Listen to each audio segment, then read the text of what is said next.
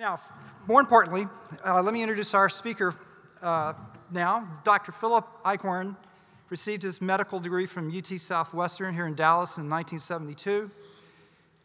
He became a staff dermatologist at the Dallas VA. He's been there since 1981. He's currently clinical professor of dermatology at UT Southwestern and maintains a solo dermatology practice here in Dallas. He's going to talk to us this afternoon about pyoderma gangrenosum. Please assist me in welcoming Dr. Eichhorn. Well, thank you for that kind introduction. Also, uh, it's a great turnout and uh, actually a nice day out there. So I'm glad some of you stayed this afternoon.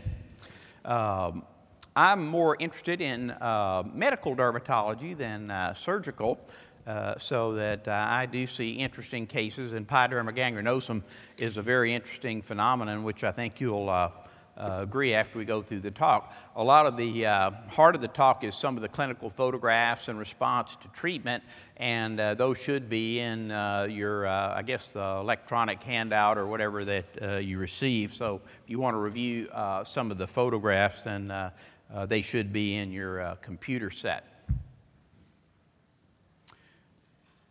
Anyway, what uh, we're going to review today is the clinical features of pyoderma gangrenosum, uh, its diagnosis and differential, uh, some disorders that are associated with it, uh, an interesting phenomenon, the extracutaneous manifestation. So it's an ulcerative disease of the skin, but lung, spleen, other internal organs can have a similar uh, pathologic process. Sometimes that's not uh, remembered and it can be important and then talk about therapy. Since it's a more complex, rare disorder, uh, there's not exactly one treatment that fits all, so we'll go over several different uh, approaches, and then you have to customize it depending on uh, your patient's response and also some underlying conditions uh, uh, that might make one treatment more uh, appropriate for one patient than another.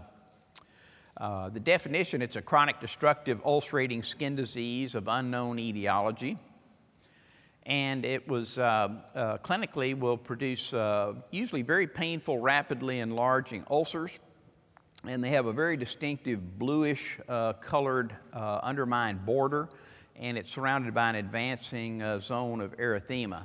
And so here's a good example of a really fresh pyoderma gangrenosum lesion on the ankle. You see the ulceration, this really purple halo, and this ulceration is burrowing under the edge and then you have this violaceous erythema around there. So they're quite distinctive looking when all the clinical features are there. Uh, you then get a very indolent, painful ulcer that uh, gradually extends. You can see it gets uh, quite deep and is extremely uh, destructive. And when it finally heals, it tends to heal with an atrophic scar that often has this little stippled or dotted uh, pattern or cribriform pattern. And that means it's if, if the skin had been perforated like, the, like a sieve. And you can see, here's a new lesion, you can see that uh, deep sort of perforated appearance.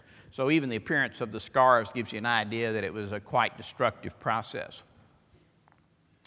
The uh, pathology is useful for several uh, reasons. One, it can confirm that the uh, pathology is consistent with pyoderma gangrenosum, but there's not a specific uh, actual uh, diagnostic uh, procedure. If you use a good derm path lab, you give them the right clinical history, they will give you an idea that you probably are dealing with it.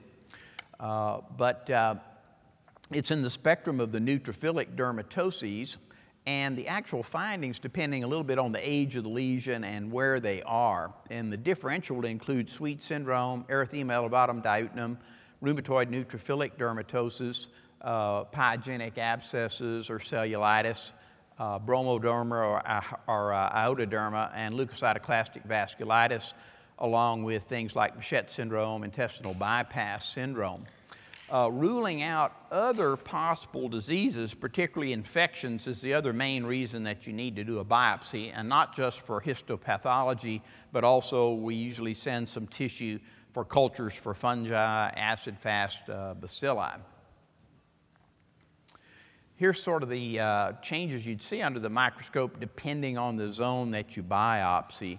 Uh, so if you get that erythematous cellulitic zone peripheral to the ulcer, you'll see some endothelial cell swelling, fibrinoid necrosis, and uh, thrombosis.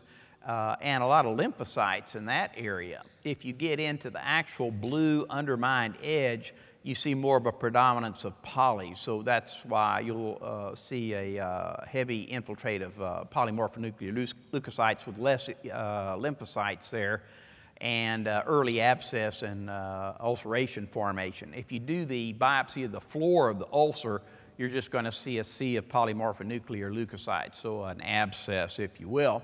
And here's what you'd see under the microscope. Uh, you can see this uh, abscess cavity forming here in the middle, and most of these cells here are polys, and you can see that the uh, epidermis is brick red and uh, necrotic up here. Uh, so, the, depending on the zone, the best way to do the biopsy is to actually see if you can get the undermined border, a little bit of the ulceration, and some of that halo and then you'll kind of get an idea of the, uh, all three of the zones uh, for your lab whenever that's feasible. The clinical features, it tends to be a disease of uh, uh middle adult life from the mid 20s to the mid 50s, but it can be seen in children uh, and it can be seen in older uh, individuals. Uh, the sex ratio is even to slight female predominance. Very, the absolute majority cases occur on the lower extremities, particularly the legs uh, and the ankle, feet areas, very, very common, but it can be seen elsewhere on the body. The next major area is the torso of the body. Uh, a lot of the cases will show pathergy, that is, some sort of minor trauma precedes the onset of the ulceration. Trauma as simple as a needle puncture, say a venipuncture, will sometimes produce a little pustular response or actually start off an ulceration. Uh, there's some associated disorders in up to half the cases. The most common are inflammatory bowel disease and arthritis, particularly things like rheumatoid arthritis. But you can also see it with a variety of uh, leukemia and pre-leukemic uh, conditions, IgA gammopathy, and occasionally other solid malignancies. Here's an example of the pathergy phenomenon. Uh, this was a patient who uh, was a uh, medical dermatologist's dream. The guy had pyoderma gangrenosum with some internal involvement, but he also had underlying psoriasis. So this is his psoriasis here. And he had fevers and abnormal, uh, uh, painful abdomen. He had uh, abscesses in the spleen, and these were actually due to extracutaneous manifestation of pyoderma gangrenosum. So they took out his spleen here, and where the sutures were placed, the little needle puncture to put the suture in, he's got fresh uh, ulcerations with the violaceous uh, color. So this is an example of pathergy. So uh, the surgical trauma is inducing new lesions. Uh, there's four kind of clinical uh, types. The ulcerative, the most common, a pustular form, uh, a bullous form that's uh, often on the dorsum of the hands and often associated with hematologic problems, and then a superficial uh, granulomatous type or vegetative pyoderma gangrenosum. Here's the ulcerative type, and this was the first type that was described uh, by Brunsting at the Mayo Clinic in 1930. And it starts as a primary kind of purplish papule, often painful, with this halo of erythema. And this is the area that's going to break down and form the uh, central ulceration. Uh, the uh, border rapidly expands, you get that purple uh, halo, and uh, this is the type most commonly associated with inflammatory bowel disease, arthritis, or monoclonal gammopathy, usually an IgA one. And it generally requires systemic therapy to control. The ulcers can become tens of centimeters in size if untreated, so they can get quite large. Here's an example of uh, ulcerative pyoderma gangrenosum on the leg of a patient who had known ulcerative colitis. And you can see this uh, violaceous border, the central ulceration. Uh, here's another one that had been going on a little bit longer. There's a little central actually healing in this one, and a, a brand new lesion starting here. Uh, these are usually quite uh, painful, and even when they're uh, smaller, they can be quite uh, painful to the patient. And that's one of the things you need to try to get the control of the process. Uh, here's another example of ulcerative uh, pyoderma gangrenosum. Here's the one we saw earlier with the deep ulcer. This has been uh, present for a couple of three months. Uh, and here's a good example of the uh, ulceration in the center, the undermined uh, border. This patient had rheumatoid arthritis as an underlying process. Pustular types produce uh, smaller, painful pustules that may be on erythematous base, sometimes just occurring on relatively normal looking skin. And often the pustule breaks down in the center but doesn't lead to the large ulcerative lesions that we've seen before. And uh, the extensor surfaces of the extremities and upper trunk are areas uh, that will often be seen. It's uh, very similar pustules can be seen in uh, patients who undergo the bowel bypass uh, operation. And uh, very interesting oral lesion called pyostomatitis vegetans can coexist, and we'll show some pictures of what that looks like. Here's the pustular pyoderma gangrenosum uh, on the foot of a patient who has rheumatoid arthritis.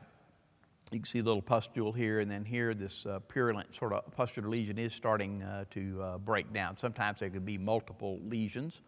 Uh, here's an ankle of another patient with pustular pyoderma gangrenosum. If you biopsy this, you're going to see a predominance of the polymorphonuclear leukocytes. And here's a, the elbow of a patient with the bowel bypass syndrome, you can see they have a very similar uh, pustular lesions. So there's obviously a skin-gut connection uh, that's frequently been observed in uh, pyoderma gangrenosum and associated type disorders. This is Pyostomatitis vegetans, and uh, these are uh, white areas, excuse me, of leukokeratosis of the um, gingiva often, but they can involve the uh, palate, and they sort of leave this wavy snail's track kind of pattern that's uh, very characteristic, and you can see the same sort of pattern uh, here. Again, if you biopsy these, you'd see uh, a parakeratotic uh, process with some polys in there. Bullous pyoderma gangrenosum was described by Perry and Winkelmann against, uh, again at the Mayo Clinic in the early 1970s.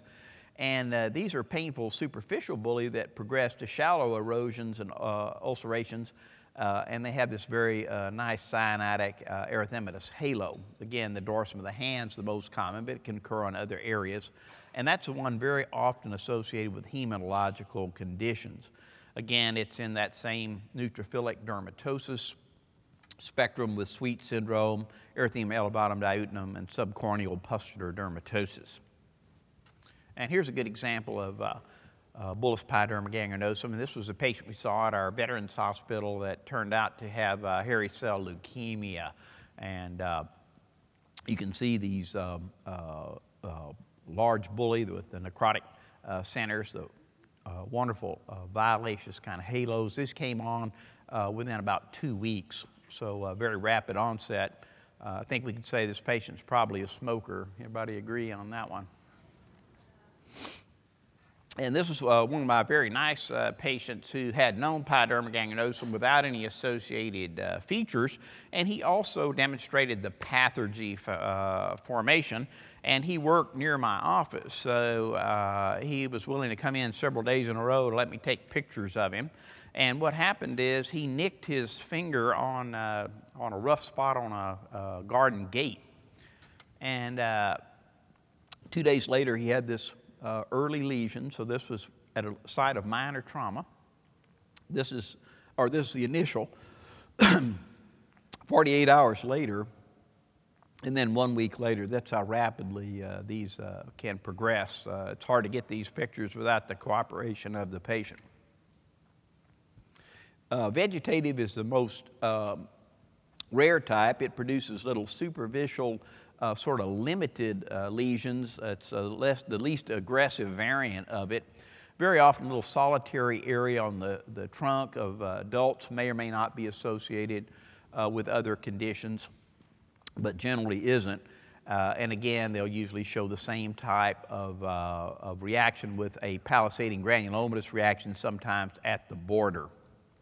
And this is the type that very often will respond to intralesional steroids or things like protopic ointment, topical immunomodulators. And here's an example of uh, that on a patient's back, and you can see uh, this kind of superficial process. And this had smoldered over a, a couple of month period.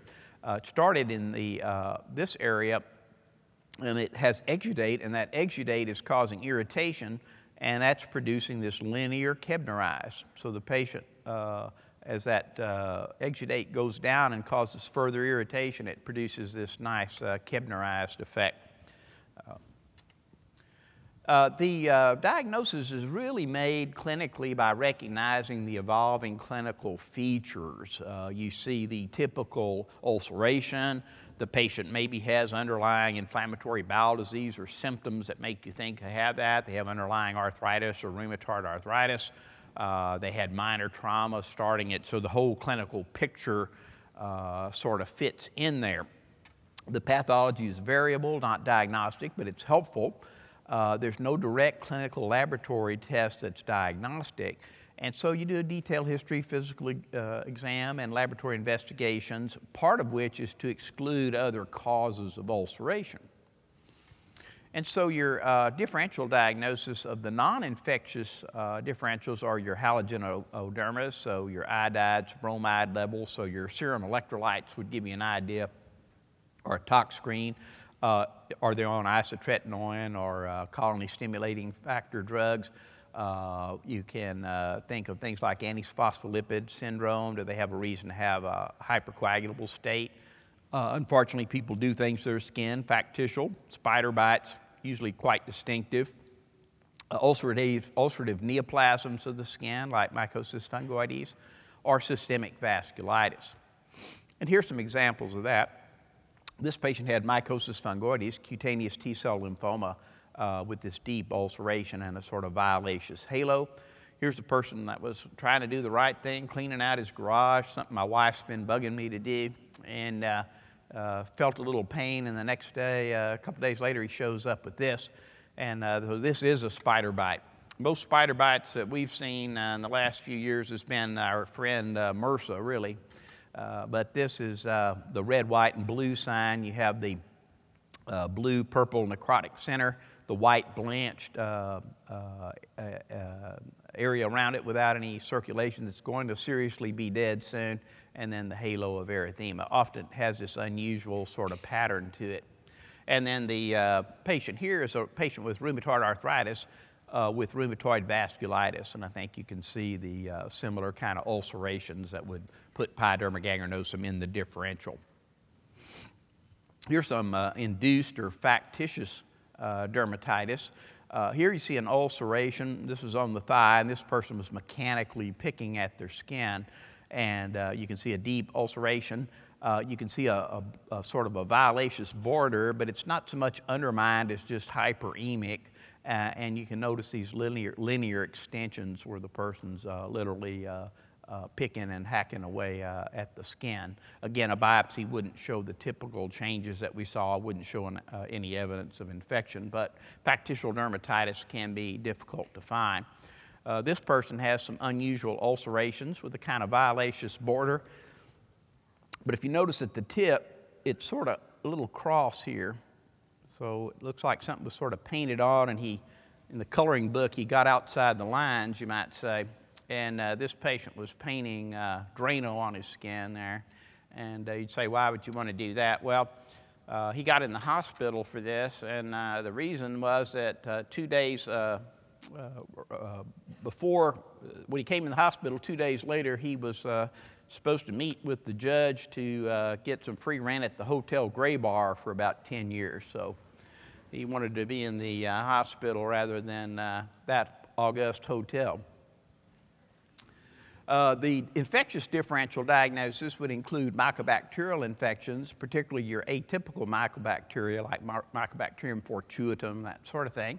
Uh, syphilis, either a uh, vegetative secondary or tertiary late syphilis, which we don't see that often, but uh, that would be in the differential. And uh, Dr. Baxter, the wound care surgeon at Parkland, actually showed a neat picture that uh, looked very much like that. When they did the serologies, it was late uh, syphilis, and the patient did very well with antibiotic therapy. Uh, deep fungal infections, necrotizing fasciitis, amoebiasis, uh, viral infections, particularly in the setting of immunosuppressions where they don't produce just blisters but actual ulcerations. And here's some clinical examples of that. M. this was a post surgical ulcer uh, on the uh, abdomen, and you can see the uh, uh deep punched out uh, ulceration here. This was a late syphilis ulcer that healed with penicillin therapy, but you can see the ulceration, the sort of dusky border, and the violaceous halo. And without doing your proper workup, you could miss a condition like that that's rare but a treatable condition. Uh, here's a patient uh, with AIDS, so severe immunosuppression, started with a little recurrent herpes simplex, and over several months, this uh, gradually expanded into this uh, large vegetative plaque. Here's a patient that actually had a um, unusual amoeba balamuthia species uh, that causes deep ulceration with violaceous uh, borders, and this particular case ended up fatally. So your workup would include your history, physical, and that would tend to exclude uh, drugs, spider bite, factitious disease, uh, connective tissue disease, hematologic. Uh, uh, scan and uh, biopsy, you do it for your pathology and also special stains, uh, which could find amoeba, and then you would look for neoplasms, vasculitis, viral bullae, and it, you might be able to see fungal or AFB infections with special stains, but you would also send some skin biopsy tissue for culture to the lab and let the lab know that you're interested in mycobacteria or uh, deep fungal and they'll set up the proper cultures.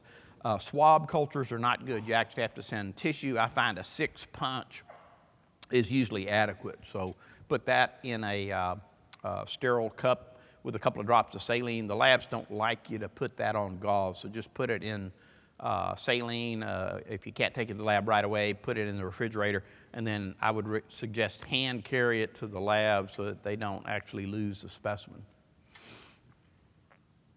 Uh, the laboratory workup would include a CBC, you're looking for hematologic problems, a SED rate, chemistry profiles. Uh, if your uh, chloride is out of whack, that might be a sign of a halogenoderma. Uh, your syphilis serology, a SPEP to look for abnormal proteins, uh, rheumatoid factor, uh, antitrypsin level, ANA. If you think it's possible, antiphospholipid antibodies, ANCA antibodies. Uh, you can get uh, tox screen or iodide levels and uh, hepatitis profile, which is sometimes associated with uh, vasculitic syndromes and even your thyroid functions. Uh, viral cultures, uh, chest film, again, looking for signs of a deep fungal infection like valley fever, GI tract, and that if you think the patient might have a severe surgical problem like necrotizing fasciitis, then a surgical contact uh, consult. Those patients are usually deathly ill. Um, the condition really doesn't look exactly like pyoderma gangrenosum, but uh, early on you could have a, an ulcer that's a, uh, a, uh, bacterial ulcer that's uh, degenerating into necrotizing fasciitis. The most common diseases that are associated with PG are inflammatory bowel disease, arthritis, monoclonal gammopathy, uh, other things causing immunologic dysfunction like uh, particularly immunosuppression, and hematologic and malignant disease. Uh, there's other reported associations that are much less uh, common and uh, much less secure. So uh, the Inflammatory Bowel Disease Association is the most uh, well documented. Brunsting cases, four out of the five originals had ulcerative colitis, and Powell collected a series of 86 cases from Mayo Clinic in, uh, in the early 1980s and uh, actually uh, uh, about a third of them or a little bit more had inflammatory bowel disease, almost equally split between Crohn's and ulcerative colitis. Uh, the incidence uh, is a little different. If you look at people with pyoderma gangrenosum, there's a high incidence of these. But if you look at people with the underlying disease, that not that many of them get pyoderma gangrenosum. So it's a rare manifestation of ulcerative colitis, but if they have pyoderma gangrenosum, they have a high chance of having it. Interestingly, the pyoderma gangrenosum can precede, follow, or be simultaneous with onset. So I've seen people whose uh, inflammatory bowel disease is well documented but in remission, and they still come up with pyoderma gangrenosum. Uh, successful treatment of the inflammatory bowel disease may or may not control the skin disease. Uh, now that we have the biologics, such as your uh, infliximab, these types of drugs, generally the two things often do parallel, but it's not 100 percent. Uh, interestingly, bowel surgery is usually not necessarily effective for treatment of the uh, skin disease. So if the person has a colectomy, that may not totally control the uh, cutaneous ulceration.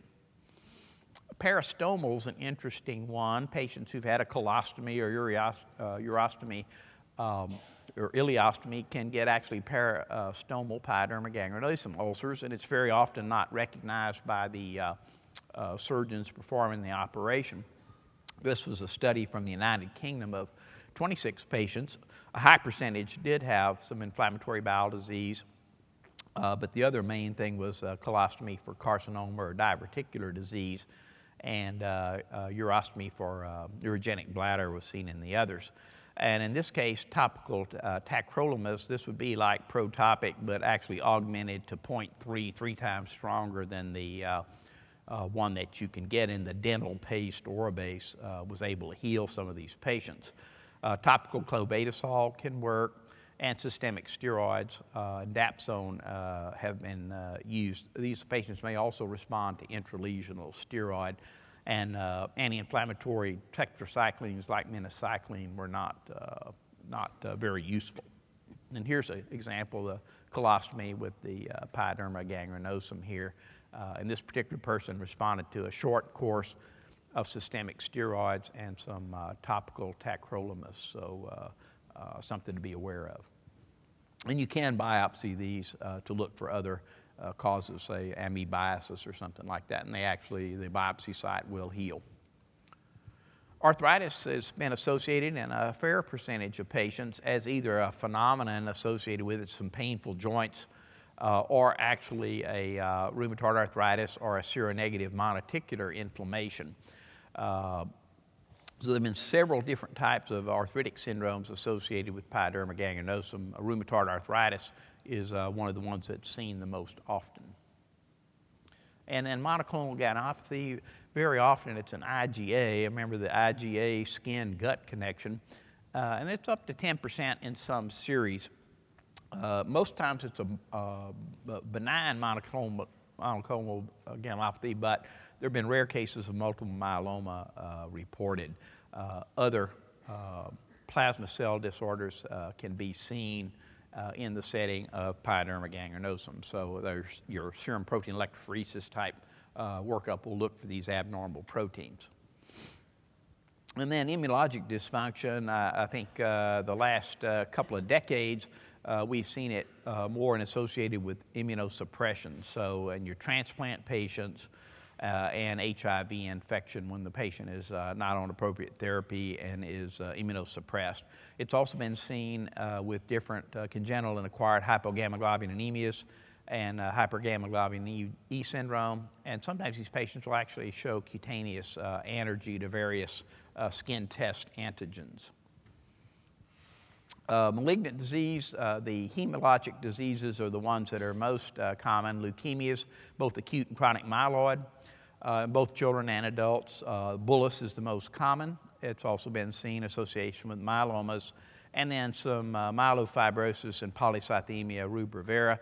And often it's about at the time that these may undergo malignant transformation. Uh, but Hodgkin's, other non-Hodgkin's lymphomas, and even cutaneous T cell have occasionally been associated with pyoderma gangrenosum. Those are not as much as common as the uh, leukemias.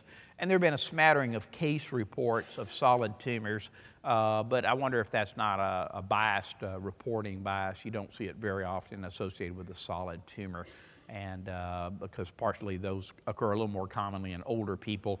This is more of a disease of middle uh, life. These are other things that are more case reports that you'll see. Now, there is a congenital syndrome called the PAPA syndrome where people get deep cystic acne and a pyogenic uh, or uh, uh, pyogenic uh, arthropathy.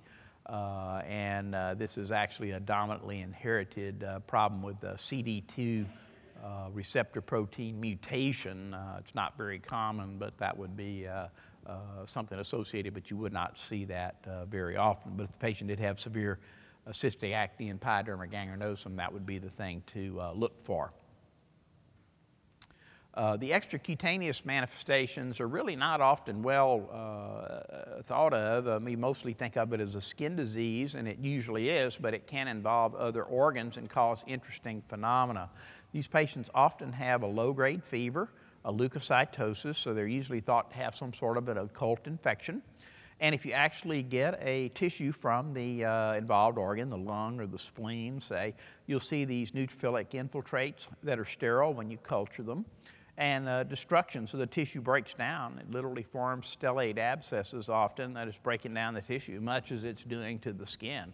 So the same process that we're seeing on the skin can occur uh, as an internal uh, disease. So it really is, in a way, a systemic disease in some patients. Uh, pulmonary involvement in the spleen, liver, and lymph nodes are the most common, but it's been seen in the joints, heart, central nervous system, and uh, they've even been ocular cases. So uh, generally, it would not be recognized except that the patient does have the cutaneous disease uh, also. Uh, the lung usually produces patchy infiltrates, often with cavitation or pleural effusions, and uh, prednisone will produce dramatic improvement. if you cannot successfully taper it, then you may have to use the steroid sparing agent strategy that we'll allude to. And this was a patient that had uh, low grade fever, pulmonary infiltrates, and uh, enlarged spleen, pain in the abdomen, and the spleen was removed. I think we showed you the clinical picture. And here's this uh, stellate uh, abscess here uh, with polys. And uh, the surgeon was so concerned, they froze some tissue and sent it to the CDC to culture for everything, I think including Hansen's disease uh, and nothing grew. And uh, this patient had known pyoderma gangrenosum, and it all cleared up when we could get the antibiotics out of their hands and uh, give them some prednisone, and then ultimately needed to, to be on a steroid sparing agent, and turned out that CellCept worked okay. Here's the um, uh, pulmonary infiltrate, and here on the CT scan, you can see the infiltrate with the cavity. Uh, there, and this will all clear up very nicely with uh, therapy for pyoderma gangrenosum, and it will not respond to uh, antimicrobial therapy. Pyoderma gangrenosum in childhood is not common. It's a good thing. Uh, kids have enough problems growing up without this. Uh, but there was a series of 27 uh, cases uh, that were actually gotten together in a 1986 review. And in children, most of them do have associated disorders, unlike adults, where maybe 50% seem to be otherwise healthy. Uh, and again, our friends, inflammatory bowel disease uh, with a little bit of a preponderance toward ulcerative colitis. 15% uh, had some form of inflammatory arthritis, and 15% had leukemia or, uh, or um, uh, hypogammaglobulinemia. Uh, and uh, uh, only less than 10% had no associated diseases. And these tended to be very refractory uh, to treatment and required uh, systemic therapy, and often for even uh, longer than what would control some of the underlying symptoms. So, uh, not, a, not a common thing, but it can be a significant problem to treat. Now, let's move on to uh, treatment of pyoderma gangrenosum, which uh, can be a bit difficult. And as far as local therapy uh, for these very mild cases and the, uh, uh, the superficial granulomatous uh, type or vegetative type, you can sometimes get by with local treatment, and there's some adjunctive measures that can be helpful, but uh, for the severe cases, it's usually going to require more than local therapy. Uh, intralesional steroids, particularly if you catch it very early, uh, triamcinolone acetonide, 6 to 10 milligrams per ml into the advancing uh, rim, uh, usually every five to seven days will work. Uh, be careful though, the needle punctures can lead to the uh, Koebner phenomenon. So if the patient has a strong history of the, uh, or pathergy phenomenon, then you might not want to do that. Uh, intralesional steroids are sometimes used as an adjunct, but often not necessary if they're responding properly. Topical steroids usually do not do much good, and topical uh, uh, tacrolimus can be helpful, but the best results were with the augmented formula. And there are a couple of pharmacies in uh, Dallas that will actually compound uh, 0.3 tacrolimus ointment, and uh, 30 grams, approximately uh, one ounce, will set you back about $270. And your insurance companies are not just lining up saying, me first, we want to pay for it. So the patient often has to pay for it out of pocket. Uh, but that can be a nice, uh, very safe treatment if the patient has limited disease and uh, plenty of money in the bank. Uh, gentle debridement of the, of the uh, exudate with just saline compresses or sterile saline irrigation can be helpful. Uh, and a petrolatum or non-adherent gauze can be applied on there. And you really want to avoid aggressive surgical debridement. Remember the pathergy phenomenon. We'll show you some examples of pathergy out of control. Surgical approaches, uh, again, this isn't a surgical disease, but when you have the process under control, uh, so you have to have uh, medical therapy to completely control the process. You might then be able to use a uh, skin graft or cultured keratinocyte autografts uh, to help speed the resolution of the ulcer. Uh, again, if the process isn't controlled, you can imagine you can induce another ulcer in the donor site. So you won't have it under control. So it has limited use, but if you have very large ulcerations that are going to take a long time to heal, it can be an adjunctive measure. Uh, an aggressive debridement or wound excision is contraindicated, and if you get some of the plastic surgery literature, uh, a lot of these cases, if they uh, were seen in the plastic surgery clinic, they literally excised the, the ulcer, and then it came back bigger, and they'd excise it bigger, and when technically it was too big to even consider excision, then they'd get a derm consult. So you can see how they hold us in high esteem, you know. And this is a guy that uh, uh, had known inflammatory bowel disease. He was one of my patients uh, that I've seen for other reasons. Uh, had known uh, ulcerative colitis and uh, hurt himself on a skiing trip, bumped his head, and unfortunately went to the local surgeon who debrided it and it kept getting bigger and bigger and bigger. And in this little box here, that little shiny object, uh, that's the calvarium. Uh, never a good look having your skull showing, you know. And so uh, this was after six weeks of prednisone, and you can see it's already uh, healing in uh, very nicely. And here's the final result. He has a little adhesion here. We told him we could release that, and he says, I don't let anybody cut I said, I don't even like to get my hair cut at the barber after having that minor trauma. So, uh, uh, very, very quick response if you put the patient on prednisone most of the time. So, uh, contraindication, extensive debridement. Here's a list of all the treatments that have been used, and generally that means what? That there's not one perfect treatment, right, when you see that many. Uh, but I think most cases we can bring under control uh, nowadays. Some of the treatments like dapsone and minocycline, I think really haven't stood the test of time as very good uh, treatments for this, as uh, clofazimine. Your really potent alkylating agents like uh, cyclophosphamide and chlorambucil can be effective, but they have severe bone marrow toxicity. These are dangerous drugs, and I think we have safer alternatives. So I don't think all of these are used, utilized much at the present time, but if you read the older literature, uh, you'll find those. Imuran can be helpful and is a relatively cost-effective drug. Uh, methotrexate can be used. I haven't been as happy in pyoderma gangrenosum with that. And then I think that um, thalidomide is uh, of limited uh, use and difficult to obtain, but your uh, biologic agents can be helpful along with uh, CellCept. And here's some uh, photos of some treatment options that you have. Really, systemic steroids remain the cornerstone of treatment, and they tend to work the fastest you want to use a high initial dose. So what you'd like to do is get rapid control. So it's better with pyoderma gangrenosum to start high and come down rather than chase it up. So something in the one milligram per kilogram uh, range. So for a typical adult, 80 to 60 to 80 milligrams of prednisone uh, uh, will uh, usually be enough, and you can always increase it a little bit if you're not getting a response fairly quickly. Usually they'll have some decreased pain, uh, decrease exudation, and you might even see the violaceous border begin to sort of dry up. So it, you can see a fairly prompt response uh, to it. And here you can see this patient uh, had this uh, long-standing ulcer. Uh, just after four weeks, uh, the ulcer is smaller, the erythema is down, the smaller ulceration's almost healed, and you have a hyperemic border, but it's not nearly as angry looking here. So just a few weeks and you can see a tremendous uh, uh, healing. So generally you're looking for a fairly quick response. If not, get your dose up fairly uh, high. And you can see the final atrophic uh, cribriform scar there.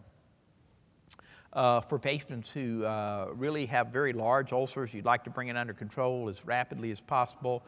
IV pulse methylprednisolone has been used. a gram, which is a super pharmacologic dose, can be infused over an hour and this can repeat, be repeated several times uh, for several consecutive days, and uh, sometimes you can get a very quick turn off of the process. In some countries like India, Uh, this strategy is often used because uh, the patient doesn't have access to long term or expensive drugs like cyclosporin. Uh, but uh, you can get into serious metabolic abnormalities, uh, cardiac arrhythmias, and there have even been fatalities associated with this. So, this is a somewhat uh, aggressive, dangerous treatment that's used as sort of heroic therapy. If the patient has uh, renal disease, electrolyte imbalance, or a history of cardiac uh, disease, is, or is on diuretics that could upset uh, fluid balance, uh, it's really contraindicated. Uh, sulfasalazine and sulfapyridine have been known to sometimes work. dapsone also, but most of this literature is old. Uh, minocycline uh, has been used, but I think for the most part it's not terribly useful and uh, clofazimine, which is an antimycobacterial uh, agent. Uh, again, you'll find most of those articles are old, and I don't think uh, most of these therapies are utilized as current therapy except in unusual cases. Immunosuppressant uh, treatment is generally used as a steroid sparing agent. You start them on corticosteroids. If they respond well and you're able to taper them to a sane dose, uh, that would maybe all you'll need to do. But if they're requiring high doses and you start tapering them and you lose control, you don't want to keep them on the high dose steroid, then you can add in things like azathioprine or your alkylating agents. Uh, again, I think these things are more dangerous than your Imuran. Uh, methotrexate, uh, Jeff Callen has uh, reported several series of this. He's not as fond of it. Uh, cyclosporin can work uh, in several case series quite rapidly, but it does uh, have some significant problems. For people who don't respond to cyclosporin, you can use the other calcineurin inhibitor, the tacrolimus, and then uh, uh, mycophenolate can be useful. And for patients who can afford it, I've had pretty good luck with the uh. So cyclosporin, again, was initially used in patients refractory to steroids. Uh, it doesn't often help the inflammatory uh, bowel disease, so it's often more useful in treating the uh, uh, pyoderma gangrenosum. Uh, doses of about 5 milligrams per kilogram per day has worked just as well as high doses. You'll often see some fairly rapid response time, uh, and there was a low rate of relapse when the drug was discontinued. Unfortunately, it definitely can cause severe hypertension, uh, nephrotoxicity, uh, and uh, gastrointestinal upset along with uh, hypertrichosis, so patients can get uh, hyperketotic areas and they don't always like that. But the hypertension and potential renal toxicity are the biggest problems. But here's a patient that did respond very nicely, did not have any underlying diseases. And uh, you can see these uh, perforated areas of pyoderma gangrenosum on the leg. Uh, and again, he took just under five milligrams per kilogram and after just a little over two months, the area completely healed. He had been on higher dose prednisone, but did not tolerate them, had uh, developed a tendency toward really high blood sugars, and so the cyclosporin was a nice option for that patient. For patients who don't respond to cyclosporin and you want to use a uh, calcineurin inhibitor, tacrolimus can be used 0.1 to 0.3 milligrams per kilogram per day. Uh, and you should see response in four weeks or so, and then it may, you may have to continue that until the ulcer heals. Uh, again, it has nephrotoxicity, neurotoxicity. Uh, diabetes has been reported, but not real common with short-term use. Uh, mycophenolate mofetil or uh, CellCept has been uh, very uh, useful in my hands. Uh, the biggest drawback of it is the cost, and you have to take a fairly good dose. For the typical adult, it's a gram twice a day to 1.5 grams twice a day. And it's usually used in combination with steroids, but very often you're able to reduce the steroid dose fairly rapidly. It can cause leukopenia, anemia, and increased uh, liver transaminases, but those aren't terribly common. Uh, it is an immunosuppressive agent, so opportunistic infections can also uh, be seen, but they're not very common at this dose level. Uh, and the main uh, problem with uh, mycophenolate is the cost, and not all patients will respond. Here's one of my patients, though, that did well, and you can see he's got these multiple perforations like a sieve. He had known pyoderma gangrenosum, so we knew that's what was going on. Uh, you can see the halo and the violaceous border here. Uh, and this was just after six weeks of uh, CellCept. The area is really starting to heal nicely, and then here it is at 10 weeks with just some little uh, dry crust areas. I think biologics are now the uh, treatment that we uh, find can be very useful. Again, the cost is one of the main uh, problems with these, but Remicade and Humira uh, can definitely uh, help pyoderma gangrenosum, and they actually are wonderful treatments for inflammatory bowel disease. So if your patient has uh, inflammatory bowel disease and they're not on one of these agents, and not everybody is for various uh, reasons, and you add one of the uh, biologics, uh, the patient may do quite well. Here's a uh, case series uh, from the Journal of Gastroenterology. 13 patients treated. Of course, all these patients had associated inflammatory bowel disease, and they were refractory to steroid therapy. Uh, and here's some of the uh, treatments that had failed uh, in these patients, including cyclosporin and tacrolimus. Uh, the patients were given the infusions at 5 milligrams per kilogram, and uh, all 13 experienced complete healing uh, in just under three months, on the average of under three months, although sometimes it took longer. Again, that would depend on the size of the ulcer. And then Humira, there's a more smaller series, but 40 milligrams subcutaneously uh, every two weeks led to resolution of the chronic ulcers. Uh, pulmonary and splenic involvement uh, was also controlled, so your, uh, bi- your biologic agents may control people who have uh, pulmonary disease. And the main side effects were injection site reactions, headache, and itching.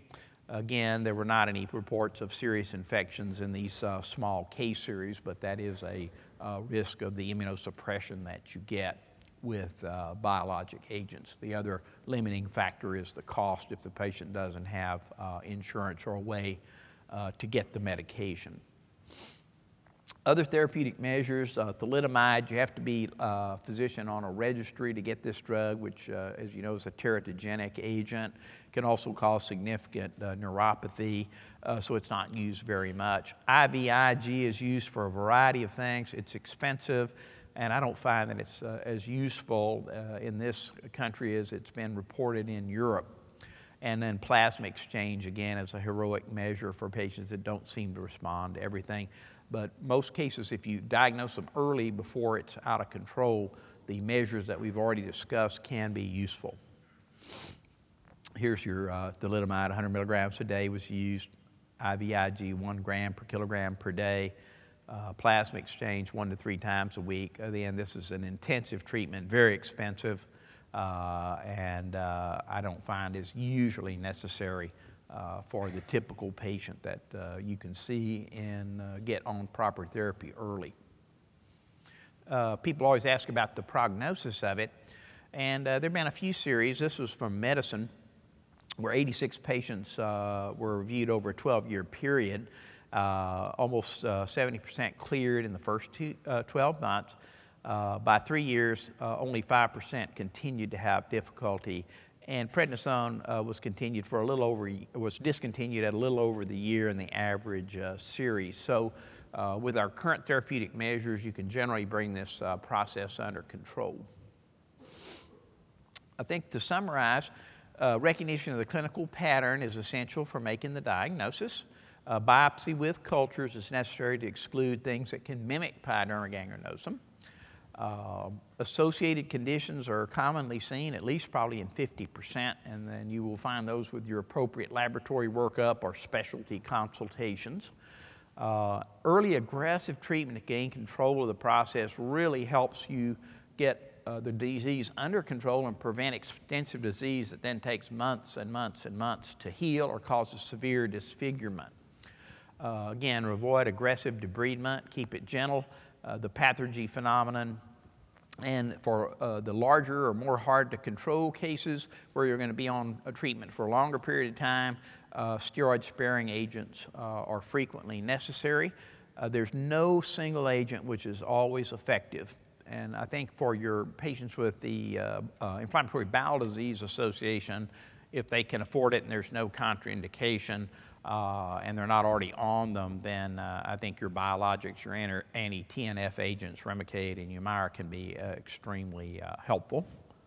And here's an, uh, a, uh, abbreviated bibliography, but these are actually very nice reviews of both the disease, clinical features, and some of the therapeutic options that we've mentioned. I believe that's it. I don't know if we have time for questions or not. Have you been having question sessions after the talk, or? If nobody stops me, I'm going to ask one. Um, have you ever heard of Hydrofera Blue for local control of pyoderma gangrenosum? I didn't hear the first part. Hydrofera Blue. It's a wound care sponge impregnated with uh, crystal violet and methylene blue. Its website says that it can be used without steroids. I have some experience with it in patients who have inflammatory bowel disease and have that. I have found it in that subset of patients to be next to a miracle. It works very well, controls their pain and disease within hours, and within less than several months can heal very large ones. But I've also had some refractory patients that don't have inflammatory bowel disease. And so I have another question. Um, what about secondary infections or even primary? Do you see a lot of um, infective agents with this if you Uh, send for culture? Yeah, you very rarely see infections uh, in uh, secondary infection of pyoderma gangrenosum because this inflammatory response is so severe and they're draining all this purulent material and you send just routine cultures and they're almost always sterile. So you usually don't see secondary infection with pyoderma gangrenosum. I have a patient that was 82, got scratched by a dog. Wound care had her for seven or eight months before they sent her to us. At that point, her small wounds were beginning to coalesce and very rapidly coalesced into something that looked a little bit like that, which I treated with Hydrofera Blue, but my cultures came back four plus Pseudomonas aeruginosa and Pseudomonas putididus, and she got pain relief and loss of swelling when we put her on Cipro. But the lesions didn't heal well, and the secondary cultures later on showed resistance and still the same bugs.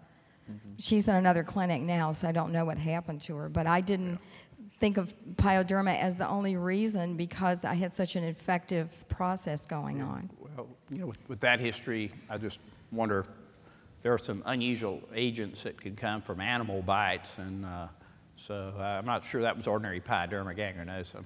How, how long do you wait for a response to steroids before you decide you're not getting one? Well, if they're in the therapeutic range, uh, usually within just a few weeks, they're going to be better, not totally healed, but, uh, but better. And in the meantime, you've gotten your, uh, you know, you've got your cultures and your workup going. So uh, uh, if, if, you're not, if you're not getting a response, make sure you didn't get suckered by an, inf- uh, suckered by an infectious agent, you know. That's why it's good to, uh, to do your workup. Mycobacterial and fungal cultures take several weeks, so get that going. Uh, but you'll get your pathology back, and usually you can be pretty certain that it fits best with pyoderma gangrenosum. Then you just monitor the patient. Usually there's a prompt response, Thank you. as we showed you in the pictures. Thank you. All right, we're good. Well, thank you. Hopefully that was uh, useful.